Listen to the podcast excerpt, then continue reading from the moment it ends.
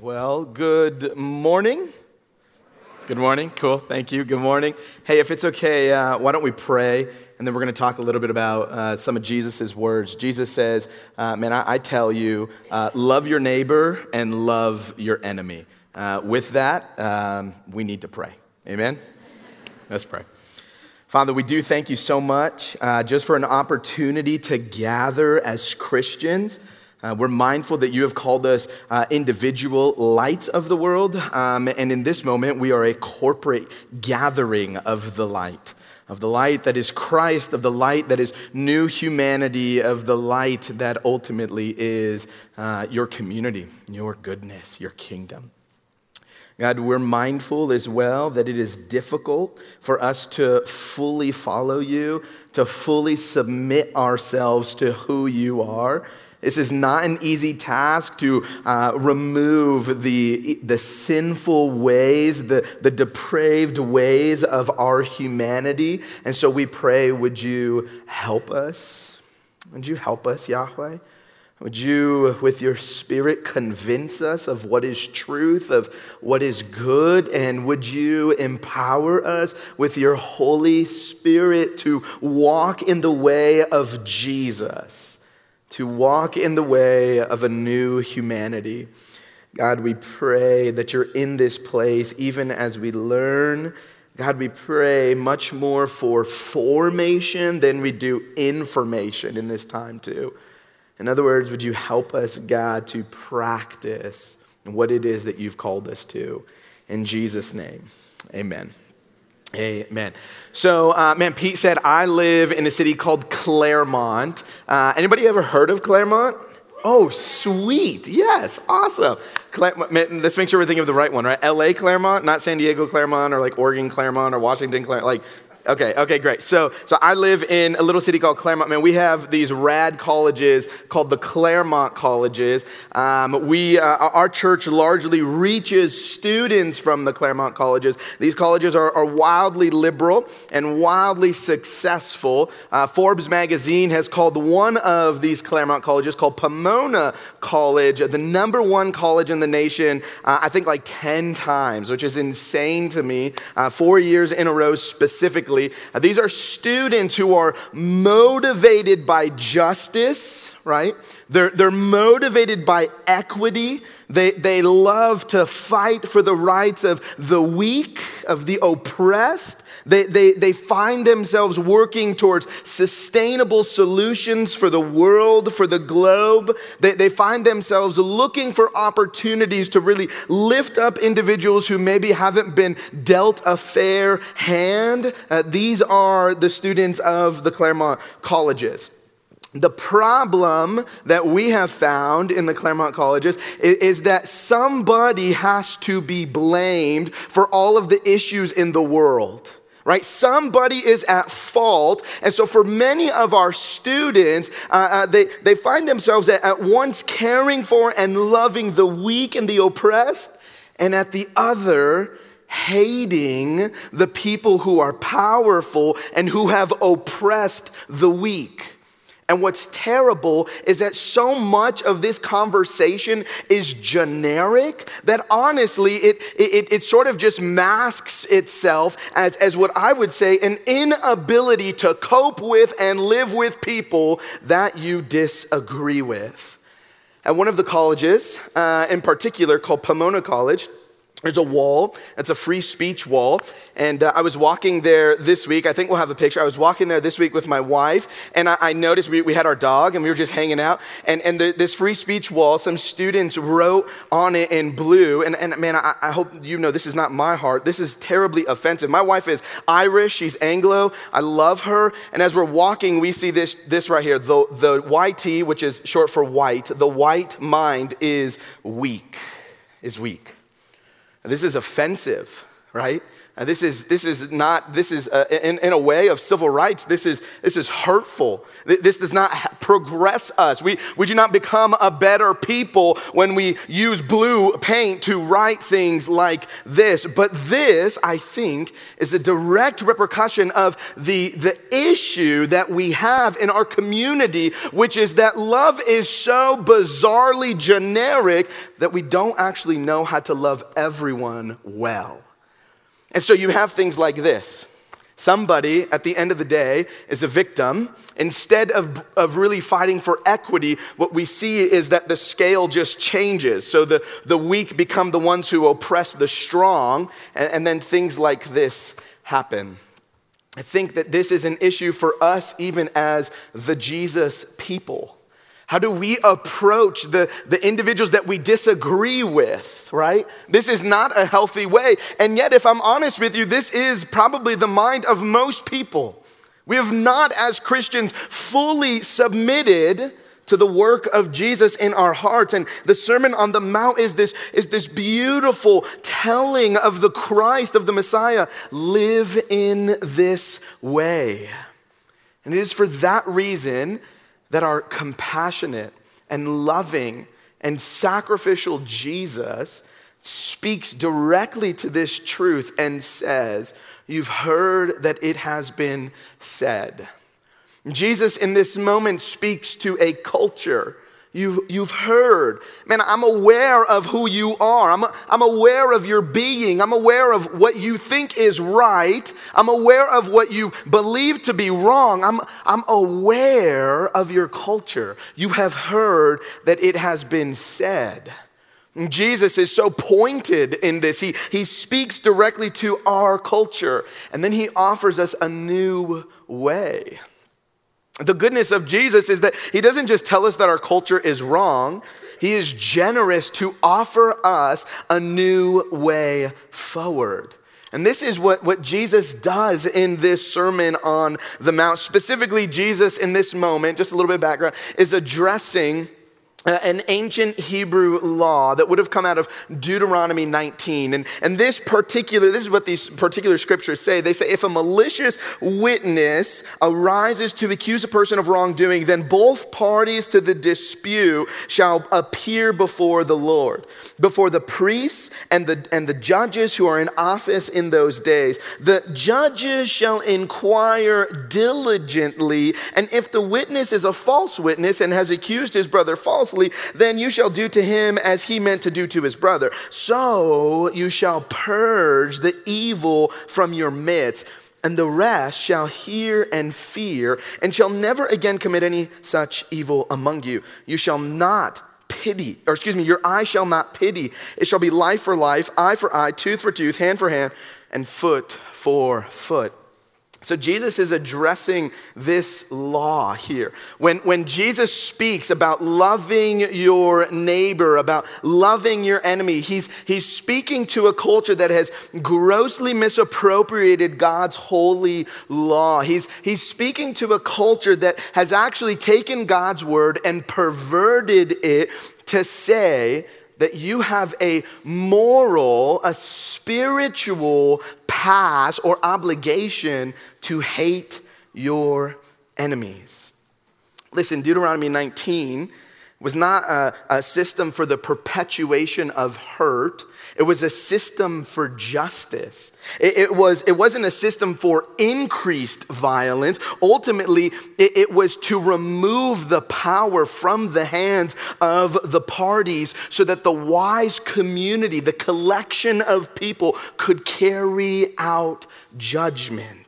This idea was to bring reconciliation, not multiplied harm and violence. And this is why central to the law is so you shall purge the evil from your midst. This law that has been perverted, this law that has been manipulated, was not there so that we could indeed have eye for eye, hand for hand, foot for foot. Instead, this law was there so that the people of God could be free from wickedness and evil in their midst. And so Jesus comes and he says, listen, listen, man, you've heard that it's been said, love your, love your neighbor and hate your enemy. But I tell you, but I tell you, love your neighbor and love your enemy. And love your enemy. So, this is the background. This is why it's so profound. The problem, simply put, is this it's very, very hard to love your neighbors. Uh, I'm from Southern California. I'm from Los Angeles. Uh, where I live, within 15 miles of me, live 1 million people. Uh, there is no doubt constant traffic constant traffic. And so I am very used to driving in a particular way at a particular speed with particular maneuvers. And when I came to Bend and I got in my little rental car and I started driving, I realized things are significantly different here. Um, right? You, you do not drive well, you drive appropriate, to be honest. You obey the speed limits. Um, you don't break the law, right? Uh, you're very courteous in your turns and in your blinkers, and uh, I am just not. And so there was a part of me that was so frustrated with people as soon as I got on the highway. And, and I just, I panicked and I realized, I confessed to Pete, I think, uh, I confessed to someone here in my time, like, I, man, I'm living in sin. Like, I'm living in road rage. Like, I, like, I would rather, like, Jesus says, love your enemies. I say, if your enemy cuts you off, like speed up, cut them off, slam on your brakes, and then keep going as fast as you can. Like I, I am just terribly sin filled. We would rather Jesus say that than say, love your enemies, right? Like we'd rather Jesus say, hey, listen, speak, speak confidently and highly of your enemy. Don't gossip about your enemy, right? Like we, we want, we would rather destroy our enemies. We would rather, we would honestly rather gossip and hate them. We, we would much, much, much rather speak against our enemies than actually love our enemies. therefore, the, the reality for the Jewish people at the time is the reality for us. The default for the Jewish person that's listening to Jesus probably is the default for us. Maybe not in respects to driving, but certainly in respects to everything else, certainly in respects to the heart. Bertrand Russell, uh, who is a, a very famous British philosopher, wrote a book called Why I Am Not Christian. And he had this to say about this particular law of Jesus. He says, Love your enemies is good, except that it is too difficult for most of us to practice sincerely. And that's not a spelling error. He's British, so he uses an S instead of a C. It, except that it is too difficult for most of us to practice sincerely. I think he's right. I really do. I mean, he was, he was an atheist. Uh, he was no doubt, he was far from Christianity. But I think he's right. There's something that's so difficult. It's so simple for us to hear this command of Jesus and just say, well, I'll get there one day. I'll get there one day. Or man, thank God for the grace of Jesus. Or man, you know what? I, as, soon as, as soon as I'm able to get this done, then I can focus on that. And my encouragement to you this morning is let, let's not do that. Like, let's submit to what the Holy Spirit has spoken to the eldership of this church about, and let's submit to that, and let's actually participate, right? Let, us just not let this be information, let, let this be formation. And, and let it be that, yes, it is way too difficult, therefore, we must rely on the Holy Spirit. Therefore, we must rely on our God. Amen? Okay, listen. So, to fully understand what Jesus is asking of his followers in this moment, I think we have to answer some really simple questions. So, we're gonna ask, these are gonna be the three questions we're gonna ask. One, who is your enemy? Two, what does it mean to love? And three, how do we love our enemies? So, how do we kind of put those together? So, let's start with one. Who is your enemy?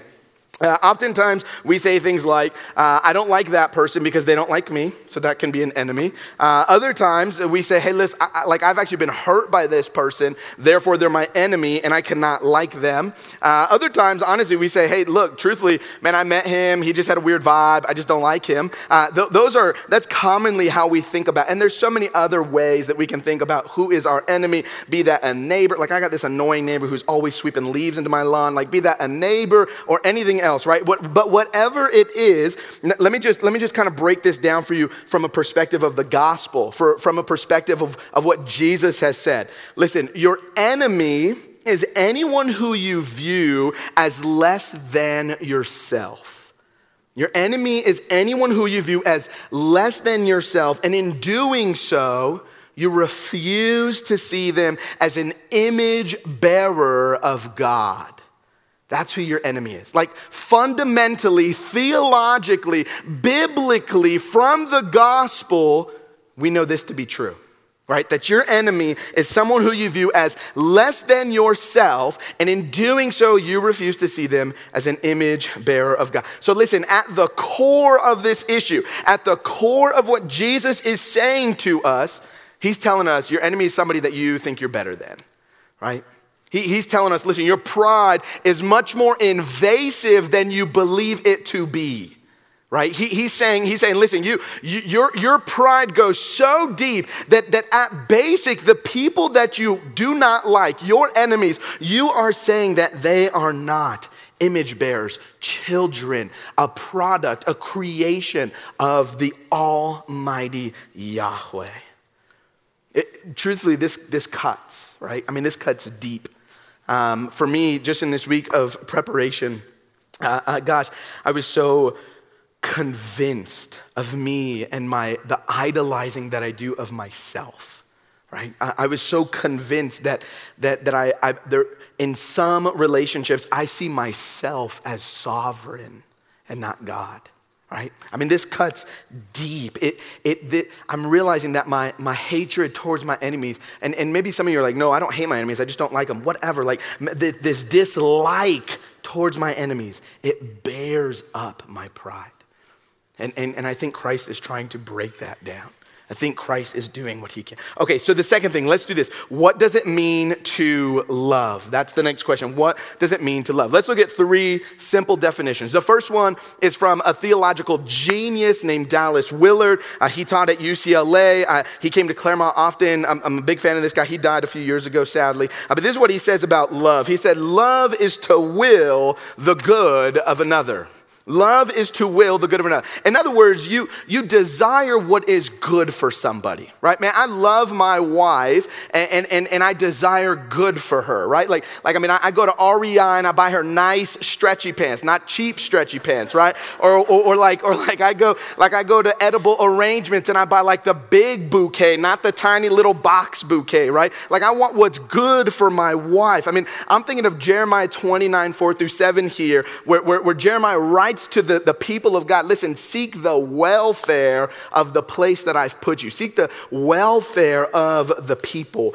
So, so Dallas Willard tells us we, we, need to will the, we need to will good for all people, right? Specifically, maybe in this case, for our enemies. The, the second definition we'll look at is from Martin Luther King Jr.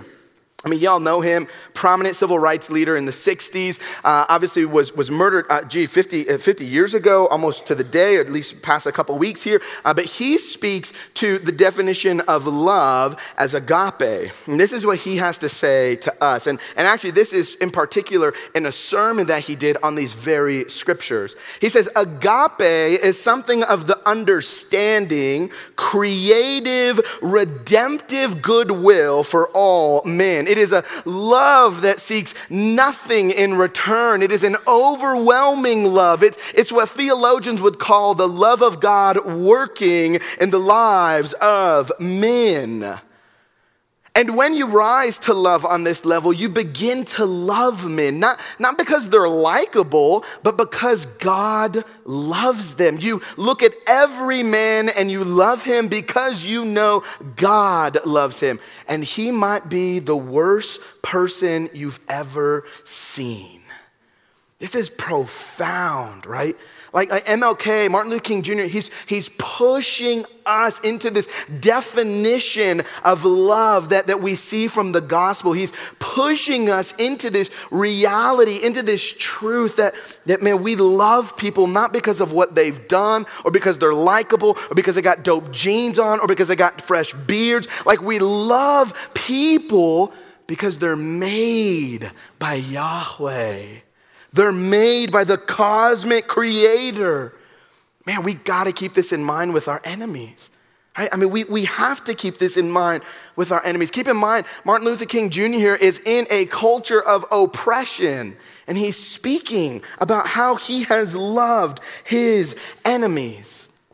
Truthfully, it's very difficult for me to explain Martin Luther King Jr. it's very difficult for me to process where he was coming from. I, I, can't fully understand how a man like he, who endured so much, could have a genuine love and taste for humanity and for people who opposed him. The only thing that I can gather is that his theology was deeply rooted in his very own heart. This was a man who fully submitted to the will of God. This was a man who fully submitted to God's likeness in all of humanity. I think this is vital and important for us. Listen, in this case, love meant seeing God's image in all men and loving them despite their character, their beliefs, or their offenses. This is important when it comes to love. What is love?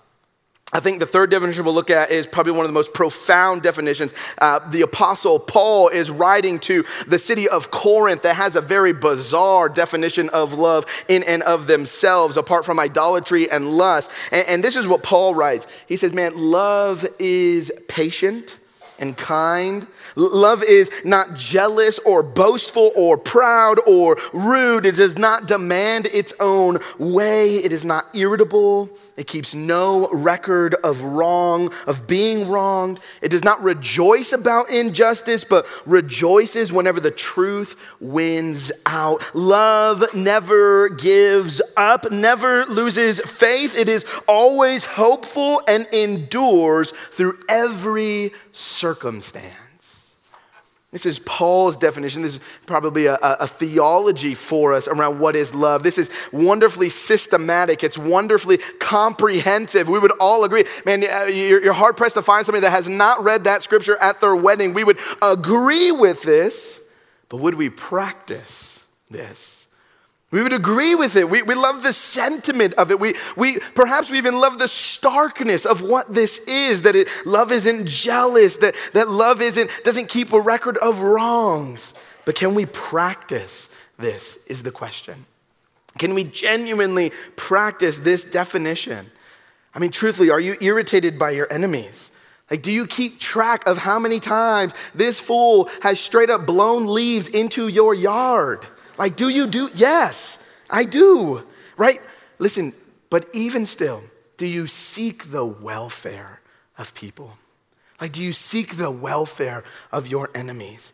Jesus is calling us to this new way when he says, Love your enemies. Jesus is genuinely calling it. Okay, so then the question is, how in the world do we love our enemies? What does it actually look like for us to love our enemies? Man, we saw some great definitions of love, right? We, we saw one from Dallas Willard. We saw one from Martin Luther King Jr. We saw one from the Apostle Paul. We're aware of the circumstances that those things were set in. So the question is, how then do we love our enemies? How can we do this? I mean, truthfully, like, like, how can we get past the fact that we disapprove of this person, or that this person has hurt us, or that this person has harmed us, or truthfully, that this person doesn't even like us? Doesn't even like us. So, why should we like them? Okay, Let's, let's just look at Jesus for one simple moment. Man, I, I believe, uh, I don't know, maybe some of you are Christian, maybe some of you are non Christian. As as a Christian, I subscribe to the fact that Jesus was perfect that he was sinless. I, I subscribe to the fact that, that Jesus loved perfectly in every situation and in every single circumstance. Okay, that's what I subscribe to as a Christian. And, and, listen, this is important for me, I think, especially in my culture, because at the end of the day, I'm mindful that Jesus loved in a dynamic, in a very specific and a very circumstantial way. I, I, man, I live in a world, I, I live in a world, genuine, where, where love is morbidly generic. Love is the answer. Love is right. There's no such thing as wrong love. Everybody's right and everybody's rad and everything's fine. And, and love is just, yeah, man, I love you and I love you and I love you no matter who you are, no matter what you celebrate, no matter what your identity is. Like, I live in a world of horribly generic love. Unless, of course, you disagree with people, then they paint things on walls. But nevertheless, right, like I live in that world of generic love. And, and I, look at, I look at the accounts of Jesus and I look at how Jesus loved, And, and, and I recognize something very distinct and very different in his love. I recognize that Jesus loved appropriately, not, not generically. Like, like I realized that Jesus loved individuals so much that he wouldn't let them go down certain roads, so at times he had to be a little frank with them. Like I realized that Jesus loved people so much that he did go to the weak, he went to the powerless, he went to the oppressed, as much as he went to the strong, and as much as he went to the educated, and as much as he went to the rich. Like I realized that Jesus loved dynamically so, how can we follow him in that way? Listen, just consider for a moment John chapter 4. John chapter 4 is a famous story of the woman at the well, this, this woman that was neglected by culture, by society. Her first problem was that she was a woman. Her second problem was that she didn't have proper boundaries with love. Her third problem was that she was out in the middle of the day without a man. Culturally, Jesus should never have approached this woman, but he did. And he spoke to her gently, and he spoke to her kindly. And he spoke to her, listen, in love, in love. Consider too Matthew chapter 12, verse 34. It's here in this moment that Jesus is speaking to the religious elite and he calls them a brood of vipers. Like for me in my culture, that would never be defined as love. If I went into the Claremont colleges and I said, You are like a, like a brood of vipers, I would probably, like, security would come, I'd get kicked out, I probably would never be able to have an Easter service at the Claremont. It would just be like my world would be racked. But Jesus does this. Jesus speaks in love pointedly. Consider John chapter 2, verse 15. There, straight up, Jesus fashions a whip like this, this guy, like Jesus makes a whip and then he goes into the temple and he begins throwing over tables and hitting people and throwing over chairs because he's so irritated. He's so moved with justice by the rich who are oppressing the poor, by the wealthy who are taking advantage of the poor. Consider Matthew chapter 27, verses 11 through 26. There we see Jesus loving perfectly as he stands before his accusers and doesn't say a thing. Silently, he's condemned. Silently, he's led to the cross. Silently, he dies on the cross. I'm convinced that Jesus had a very dynamic love, a, a complicated love, listen, that was stewarded by the Holy Spirit in his life. It was appropriate. It was contextual because of him being in tune with his Father. Because of him knowing that all men ultimately were image bearers of God and therefore should be loved, and all the more that it would be God, his Father, who would tell him how to love these people. I was recently uh, hanging out with a, a, good friend of mine who's an atheist. Uh, we, were, we were chilling uh, at, a, at a, a place. At, we were drinking, sorry. We were drinking and we were just hanging out. Is that okay? I don't know. We're in Bend, right? Y'all drink. Okay, great. We're at a bar. So, yeah, this is not a Baptist church. So we we're at a bar. We we're chilling. Um, and, and, and, and he asked me, uh, he, you know, he's very philosophical. He said, so Ruben, like, what is love?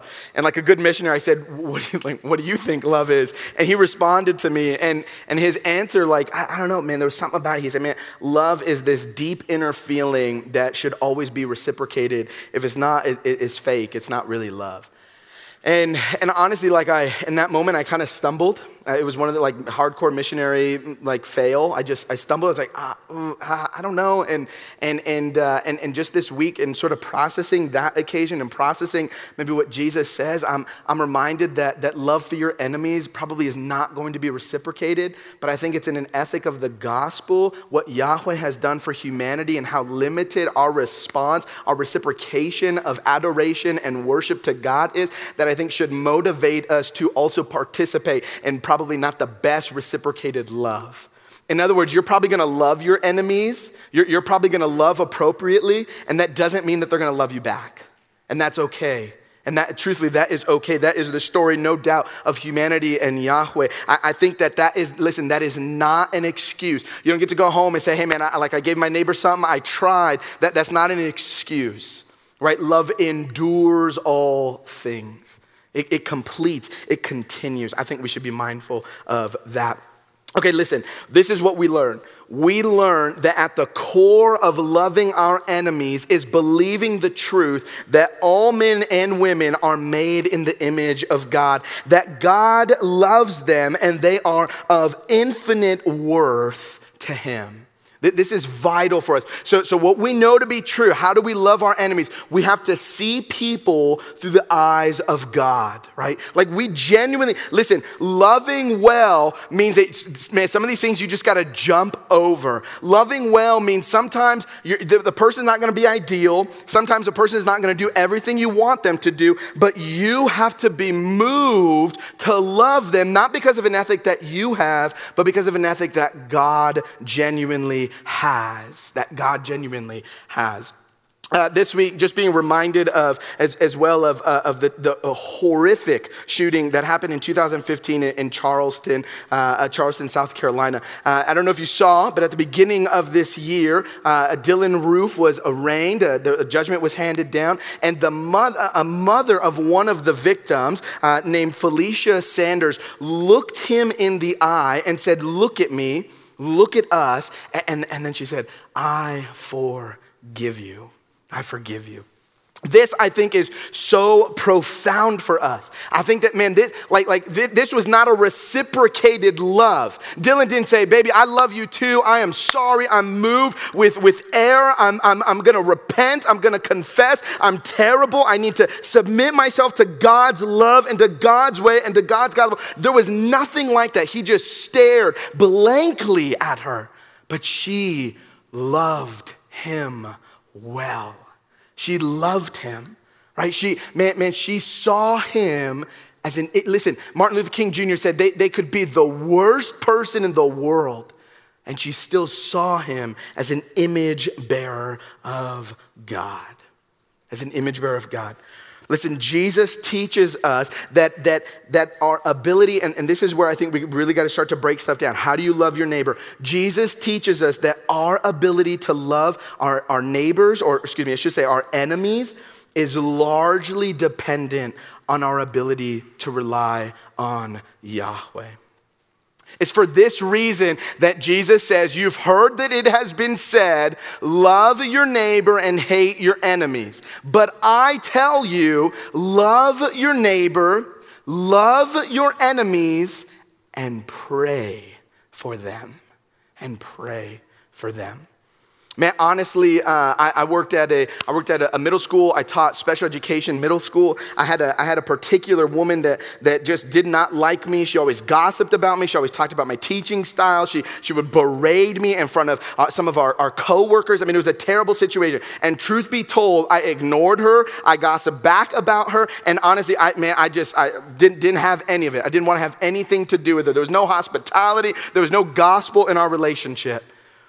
And as I was processing, I began to think that if I would have prayed for this woman like I was told to by God, I might have had a bit of a different expression of love towards her.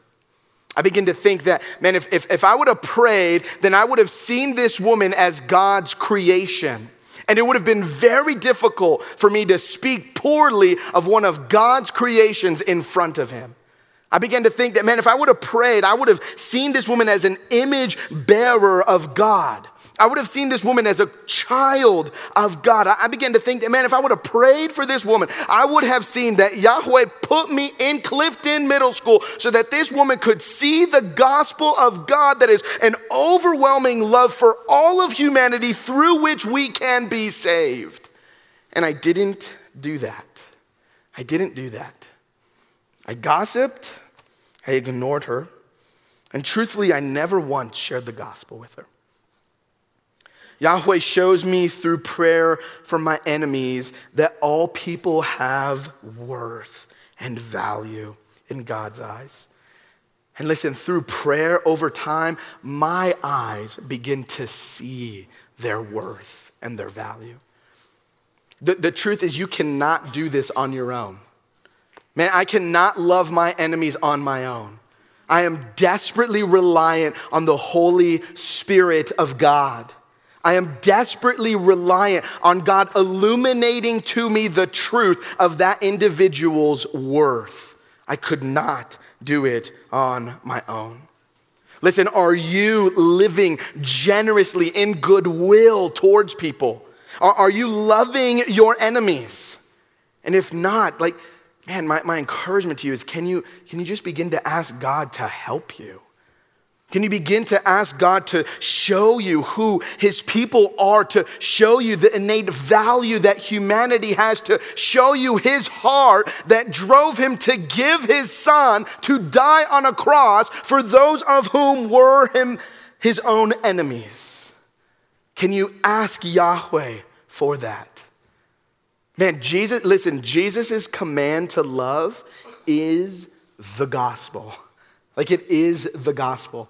Like you have to consider that Jesus is standing around, Jesus is standing, he's surrounded by people who are his own enemies.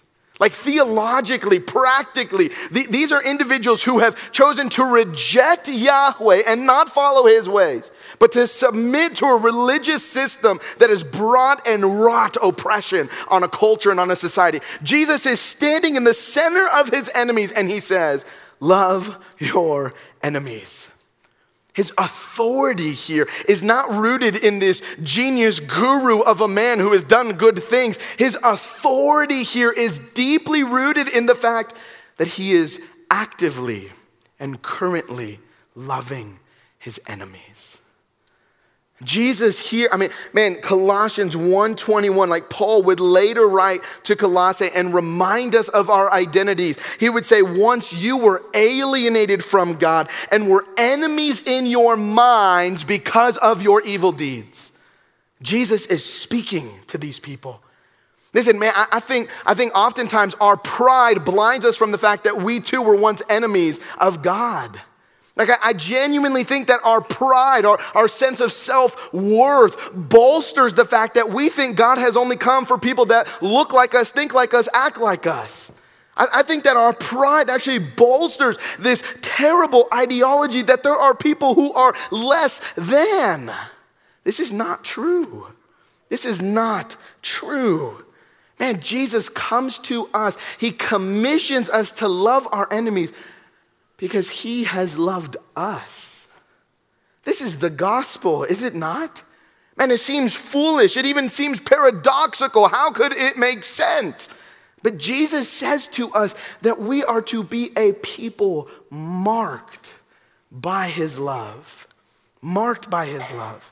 Not by, and this is why Jesus says in the latter verses of this command listen, man, the world has the market cornered on hating enemies. Like people, man, that's easy. You don't have to try. Like you genuine, like I don't have to try to like give a bad look towards my neighbor, right? Like I don't have to try to say bad language in my car. Like it just comes out. It's natural when somebody cuts me off, right? Like I don't have to try to hate people. It's natural. But Jesus tells us of a new way, of a better way through which, through which we submit ourselves to God's law, to God's spirit. Jesus tells us of this new way. Man, some of us are, uh, we're hustling the Bertrand Russell philosophy. It's just too hard. So why would I try? Why would I try? Martin Luther King Jr., in this same sermon, has this to say, I think, to us. And I'll sort of say this and then I'll close. He says, Certainly these are great words words even lifted to cosmic proportions. And over the centuries, many persons have argued that this is an extremely difficult command. We would agree. Many would go so far as to say that it is, it, it, excuse me, that it just isn't possible to move out into the actual practice of this glorious command. They would go on to say that this is just additional proof that Jesus was an impractical idealist who never quite came down to earth. So the arguments abound. But far from being an impractical idealist, Jesus has become the practical realist. The words of this text glitter in our eyes with a new urgency, far from being the pious injunction of a utopian dreamer. This command is an absolute necessity for the survival of our civilization. Yes, it is love that will save our world and our civilization even love for enemies. Even love for enemies. Man, this doesn't make sense. This is hard to fully understand. And, and, and if you're in this room and you are a Christian, you're a disciple of Jesus, you're following Jesus, let me tell you, it is tough. I know. It is hard to love people who do not like you. But listen, your strength is not in your own ability. Your strength is not that you smile a lot. It is not that you know how to turn things around on people. Your strength is not that you're a good person. Your strength is in Yahweh. Pray and ask the Father to empower you. And listen, if you're in this room and you are not a disciple of Jesus, you're not currently following Jesus, then may this profound message that you were at once an enemy of God and He has perfectly loved you, might that change your life. And in that, might you give everything to follow a generous God who rightly could have hated you, but who instead has come to you tenderly and kindly and shown you love. Overwhelming love. My friends, Jesus' way of love for our enemies, no matter how contradictory in our culture, is the practical and realistic way forward. The only way that will cause the gospel to multiply, listen, over and over and over until it genuinely is in Bend, Oregon, as it is in heaven. You will be a people marked by love. Let's pray. We thank you, God, for this time. We thank you, God, that you have loved us with a perfect and measurable love. We thank you, God, that you have come to us in this loving kindness and, and, and also that you've commissioned us to go and to be this loving kindness to the world.